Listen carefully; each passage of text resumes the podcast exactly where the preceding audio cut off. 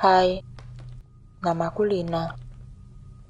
Aku merupakan salah satu mahasiswa UNS yang mengambil jurusan Ilmu Teknologi Pangan. Di sini aku akan berbagi kisahku melalui UNS Garing.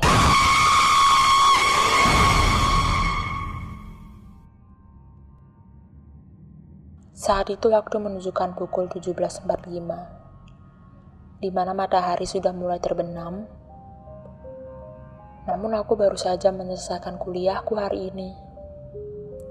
Hari ini suasana kampus sangat sepi. Tidak terlalu banyak mahasiswa yang datang.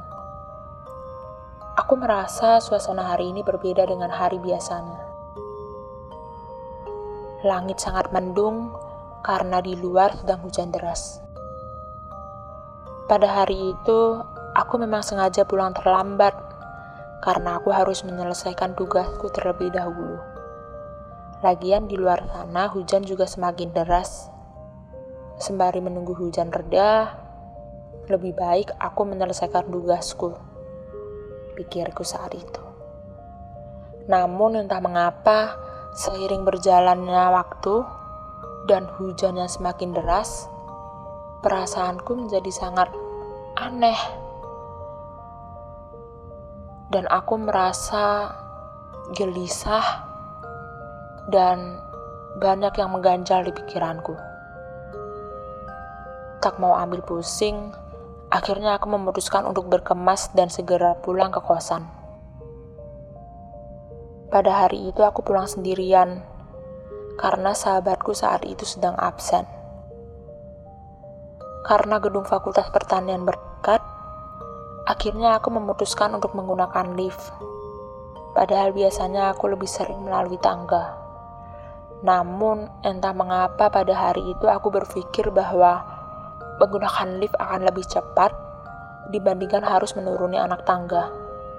Apalagi hari sudah mulai gelap. Saat itu aku sedang berada di lantai 4. Ketika memasuki lift, ada seorang kating yang berada di dalam lift. Mari mbak, sapaku dengan sopan. Mau ke lantai berapa mbak? Tanyaku pada kating tersebut. Lantai satu dek, jawab kating tersebut. Aku menekan indikator angka satu pada lift. Lift mulai tertutup dan turun secara perlahan. Tiba-tiba, lift berhenti di lantai tiga. Dan saat pintu terbuka, tidak ada siapa pun di luar sana. Pikirku, paling hanya mahasiswa jahil yang asal menekan tombol lift dari luar. Akhirnya aku menekan indikator tutup dan lift mulai kembali turun perlahan. Ternyata di lantai dua, lift kembali berhenti. Perasaanku mulai aneh, namun aku mencoba untuk berpikir positif. Mungkin emang liftnya lagi trouble batinku saat itu. Keganjalan pun terjadi tiba-tiba indikator lampu angka satunya mati dan lift naik perlahan ke lantai lima. Kami berdua sama-sama panik. Akhirnya kami memencet seluruh indikator angka yang ada di lift. Namun, tidak ada yang nyala satupun. Dan pintu lift pun tidak mau terbuka. Aku dan katingku saat itu hanya bisa berdiam diri. Saking takutnya, aku pun menjadi berkeringat, padahal saat itu udara terasa sangat dingin. Lift mulai naik perlahan, dan ketika sampai di lantai lima, pintu lift kembali terbuka. Keadaan koridor pun sangat gelap. Aku dan katingku tidak berani untuk keluar, sehingga kami hanya berdiam diri di lift dan berharap lift akan turun dengan sendirinya ke lantai satu. Akhirnya lift turun lagi dengan sendirinya secara perlahan. Kami pun tidak banyak berbicara pada saat itu karena kami sangat-sangat ketakutan. Lift berhenti di lantai tiga. Saat pintu lift mulai terbuka, tiba-tiba ada seorang anak kecil berlari sambil tertawa.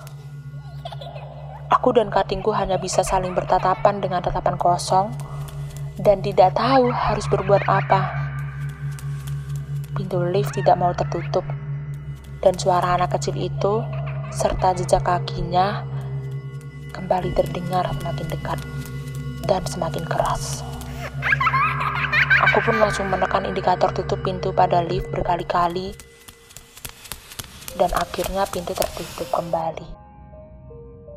Namun anehnya lift tersebut hanya diam dan tidak bergerak sama sekali. Indikatornya pun menyala di angka tiga lagi, lagi dan lagi. Sumpah, saat itu kami sama-sama tidak bisa berkata-kata lagi saking paniknya. Dan lift pun kembali terbuka di lorong gelap tersebut. Semakin lama suara anak kecil berlarian itu pun semakin mendekat Aduh mbak, gimana ya ini mbak? Ucapku panik pada saat itu. Katingku berusaha menekan indikator angka satu dan berharap lift dapat segera tertutup sebelum suara anak kecil tersebut mendekat. Akhirnya tidak lama kemudian, pintu lift berhasil tertutup dan menuju ke lantai satu. Kami berdua sama-sama lega saat itu, dan pintu lift terbuka di lantai satu. Aku pun segera bergegas keluar dari lift tersebut dan menuju ke kosanku. Esok harinya, aku menceritakan hal ini kepada salah satu penjaga gedung Fakultas Pertanian. Aku bercerita bahwa aku telah diganggu oleh anak kecil di lift. Penjaga pun menceritakan bahwa di lift itu ada penunggunya, yaitu anak kecil dan wanita berambut panjang. Konon katanya, anak kecil itu meninggal karena terjepit pintu lift. Ternyata kejadian ini tidak hanya sekali terjadi, dan sudah banyak mahasiswa diganggu arwah anak kecil ini.